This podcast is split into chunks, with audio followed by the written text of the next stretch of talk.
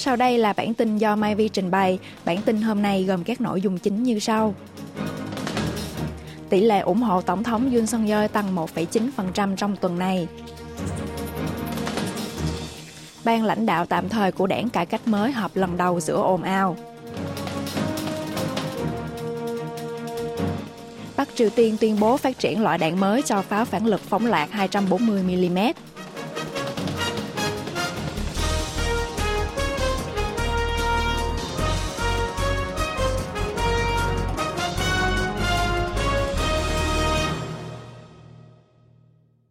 Tỷ lệ ủng hộ Tổng thống Yoon song yeol tăng 1,9% trong tuần này. Theo ủy thác từ báo Kinh tế Năng lượng, Trung tâm Khảo sát thăm dò ý kiến Realmeter đã tiến hành một cuộc thăm dò ý kiến từ ngày 5 đến ngày 8 tháng 2 với 2.011 người dân từ 18 tuổi trở lên trên toàn Hàn Quốc. Độ tin cậy đạt 95%, sai số trong khoảng 2,2%. Kết quả là có 39,2% người dân được hỏi đánh giá tích cực về công tác điều hành quốc gia của Tổng thống Yoon song yeol tăng 1,9% so với cuộc thăm dò trước đó là từ ngày 29 tháng 1 đến 2 tháng 2. Kết quả là có 39,2% người dân được hỏi đánh giá tiêu cực về công tác điều hành quốc gia của Tổng thống Yoon song yeol tăng 1,9% so với cuộc thăm dò trước đó là từ ngày 29 tháng 1 đến ngày 2 tháng 2, nằm trong phạm vi sai số. Ngược lại, có 57,7% cử tri đánh giá tiêu cực, giảm 1,7%, cũng nằm trong phạm vi sai số. Realmeter phân tích tỷ lệ ủng hộ tổng thống trong tuần này tăng do ông Yoon công bố xúc tiến mở rộng dự án trường học Nuribon trong trẻ miễn phí tới 8 giờ tối trên phạm vi toàn quốc, hay nâng chỉ tiêu tuyển sinh trường y để tăng tính tiếp cận y tế tại địa phương. Mặt khác, trong cuộc thăm dò với 1.004 cử tri trên 18 tuổi từ ngày 7 đến ngày 8 tháng 2 vừa qua, độ tin cậy 95%, sai số trong khoảng 3,1%, tỷ lệ ủng hộ đảng cầm quyền sức mạnh quốc dân đạt 40,9%, tăng 1,1% so với cuộc thăm dò trước đó là từ ngày 1 đến ngày 2 tháng 2. Tỷ lệ ủng hộ đảng đối lập Dân chủ đồng hành đạt 41,8%, giảm 3,4%. Trên lệch tỷ lệ ủng hộ giữa hai đảng là 0,9%, nằm trong phạm vi sai số. Kết quả hai cuộc thăm dò nói trên được đăng tải cụ thể trên trang chủ của Tiểu ban Thẩm định Công bằng trong thăm dò ý kiến bầu cử trực thuộc Ủy ban Quản lý Bầu cử Trung ương Hàn Quốc. Ban lãnh đạo tạm thời của đảng cải cách mới họp lần đầu giữa ồn ào ban lãnh đạo tạm thời của đảng cải cách mới đã nhóm họp vào đêm ngày 11 tháng 2. Đây là cuộc họp đầu tiên kể từ sau khi bốn thế lực chính trị mới là đảng cải cách mới, đảng tương lai mới, đảng lựa chọn của người dân, nhóm nghị sĩ nguyên tắc và lẽ thường tuyên bố sáp nhập vào ngày 9 tháng 2 đồng chủ tịch Ina Kyon tuyên bố sẽ nhanh chóng khởi động chính thức ban lãnh đạo đảng. Đồng chủ tịch Lee Chun Sok thì nhấn mạnh, sự khởi đầu đã là một nửa của thành công, giờ đây phải hoàn thành nốt một nửa còn lại. Mặc dù đã vượt qua được quá trình khó khăn để đi tới quyết định sắp nhập, nhưng những người ủng hộ ông Lee Chun Sok đang thể hiện sự bất mãn gay gắt. Nhiều ý kiến đặt vấn đề về việc hợp nhất đảng cải cách mới với các thế lực chính trị khác. Một số người còn tuyên bố sẽ ra khỏi đảng. Tuy nhiên, cũng có một số ý kiến ủng hộ quyết định sắp nhập của ông Y, trong đó có Chủ tịch Ủy ban chiêu mộ nhân tài Ho Una. Cũng trong cuộc họp ngày 11 tháng 2, đảng cải cách mới quyết định sẽ không lập ra đảng vệ tinh, bởi đảng vệ tinh là một biểu tượng cho âm mưu chính trị của hai đảng lớn. Bắc Triều Tiên tuyên bố phát triển loại đạn mới cho pháo phản lực phóng loạt 240mm. Hãng thông tấn Trung ương Triều Tiên KCNA ngày 12 tháng 2 đưa tin, Viện Khoa học Quốc phòng nước này đã phát triển thành công đạn pháo phóng loạt điều khiển và hệ thống điều khiển đạn đạo mới. Cụ thể, vào ngày 11 tháng 2, Viện Khoa học Quốc phòng đã tiến hành bắn thử nghiệm với đạn phóng loạt điều khiển 240mm để đánh giá về độ chính xác, kiểm chứng được tính ưu việt của loại đạn pháo mới. KCNA đánh giá thành quả phát triển này đã làm thay đổi mạnh mẽ năng lực pháo phản lực phóng loạt của quân đội miền Bắc. Pháo phản lực của Bình Nhưỡng gồm có các loại 122mm, 240mm và 300mm, tương ứng với pháo tầm xa, thường được nước này nhắc tới mỗi khi uy hiếp nhấn chìm thủ đô Seoul trong biển lửa. Bộ Ngoại giao Hàn Quốc lên kế hoạch tổ chức hội thảo quốc tế về nhân quyền Bắc Triều Tiên. Bộ Ngoại giao Hàn Quốc ngày 12 tháng 2 công bố sẽ phối hợp với khối dân sự tổ chức một hội thảo quốc tế kỷ niệm 10 năm Ủy ban điều tra tình hình nhân quyền tại Bắc Triều Tiên thuộc Liên Hiệp Quốc COI phát hành báo cáo chỉ rõ tình trạng đàn áp nhân quyền có tổ chức và trên diện rộng của chính quyền miền Bắc. Hội thảo này sẽ được tổ chức theo hình thức kết hợp trực tuyến và trực tiếp.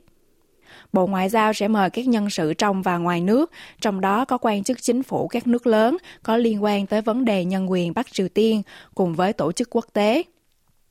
Mục đích của hội thảo này là để cộng đồng quốc tế biết đến rộng rãi hơn nữa về thực trạng nhân quyền tại miền Bắc, tìm kiếm phương án hợp tác quốc tế để cải thiện tình trạng này. Bộ Ngoại giao đang xem xét các hạng mục cụ thể như hình thức tổ chức sự kiện và người tham gia, nhưng dự kiến sẽ tương tự với hội thảo quốc tế kỷ niệm 10 năm thành lập COI được tổ chức vào tháng 9 năm ngoái. Khi đó, hội thảo đã được tổ chức theo hình thức công tư, có sự tham gia của các quan chức chính phủ, giới học giả, chuyên gia tổ chức dân sự. Vào ngày 17 tháng 2 năm 2014, COI đã phát hành báo cáo nêu rõ thực trạng vấn đề nhân quyền miền Bắc và các hạng mục khuyến nghị. Báo cáo đề cập cụ thể và bày tỏ lo ngại sâu sắc về các hành vi xâm hại nhân quyền của chính quyền miền Bắc như tra tấn, đối xử phi nhân đạo, tự ý bắt bớ, xử tử, cưỡng bức lao động, đồng thời đề nghị Hội đồng Bảo an Liên Hợp Quốc đưa vấn đề nhân quyền miền Bắc lên tòa án hình sự quốc tế. 6 vụ tiếp xúc dân sự với miền Bắc không thông báo bị xử phạt hành chính trong năm 2023. Bộ Thống nhất Hàn Quốc ngày 12 tháng 2 cho biết, trong năm ngoái, Bộ đã xử phạt hành chính 6 trường hợp vi phạm luật về giao lưu hợp tác liên triều. Tổng số tiền phạt là 8,2 triệu won, 6.150 đô la Mỹ. Luật về giao lưu hợp tác liên triều quy định các cuộc tiếp xúc trực tiếp hoặc gián tiếp qua thư từ, điện thoại hoặc mạng trực tiếp với người dân Bắc Triều Tiên đều phải thông báo trước lên Bộ Thống nhất.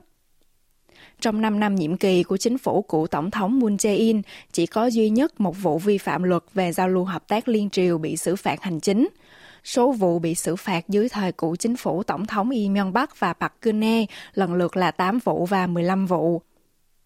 Bộ Thống nhất Hàn Quốc cho biết, căn cứ theo đường lối của chính phủ Tổng thống Yoon suk yeol về việc củng cố nguyên tắc và trật tự trong giao lưu hợp tác liên triều, trong năm ngoái, Bộ đã kiện toàn một cách rõ ràng về quy trình xử phạt hành chính với các hành vi vi phạm luật về giao lưu hợp tác liên triều.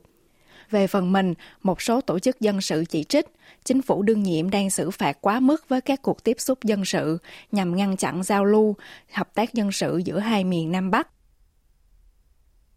Phát ngôn của Chủ tịch Kim Jong-un thể hiện rõ sự gia tăng rủi ro xung đột quân sự trực tiếp trên bán đảo Hàn Quốc. Trả lời phỏng vấn của hãng thông tấn RIA Novosti Nga ngày 11 tháng 2 giờ địa phương, Vụ trưởng Vụ châu Á-Thái Bình Dương Bộ Ngoại giao Nga Zelo Hopchev đánh giá các phát ngôn quyết liệt gần đây của Chủ tịch Ủy ban Quốc vụ Bắc Triều Tiên Kim Jong-un đã thể hiện một cách sinh động sự gia tăng đột ngột nguy cơ xung đột quân sự trực tiếp trên bán đảo Hàn Quốc.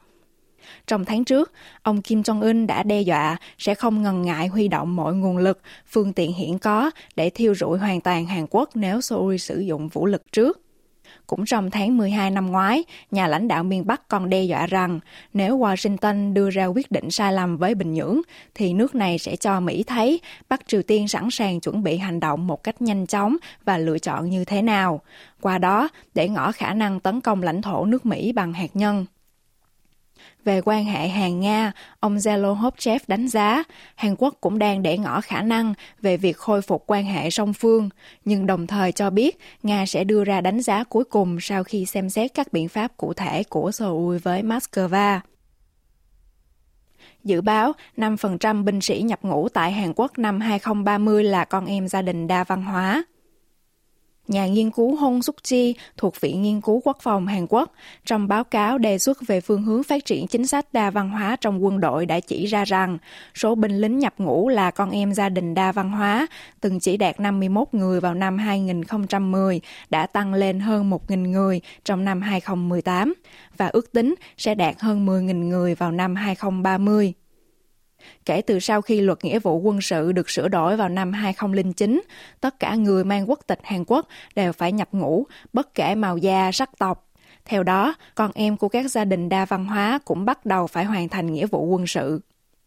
Nhà nghiên cứu Hung cho biết tỷ lệ binh lính là con em gia đình đa văn hóa hiện mới chỉ chiếm 1% trong năm 2022. Tuy nhiên, trước xu hướng giảm binh sĩ nhập ngũ do tỷ lệ sinh thấp, từ năm 2030, tỷ lệ này sẽ duy trì ở ngưỡng 5%. Chuyên gia này chỉ ra rằng hiện tại chính sách hỗ trợ binh lính là con em gia đình đa văn hóa mới chỉ dừng lại ở mức phúc lợi tối thiểu như đảm bảo hoạt động tôn giáo, hỗ trợ suất ăn thay thế. Bà Hôn nhấn mạnh phải thiết lập một môi trường để các binh sĩ gia đình đa văn hóa có thể hoàn thành nghĩa vụ quân sự một cách thuận lợi. Quý vị và các bạn vừa nghe xong bản tin của Đài Phát thanh Quốc tế Hàn Quốc KBS World Radio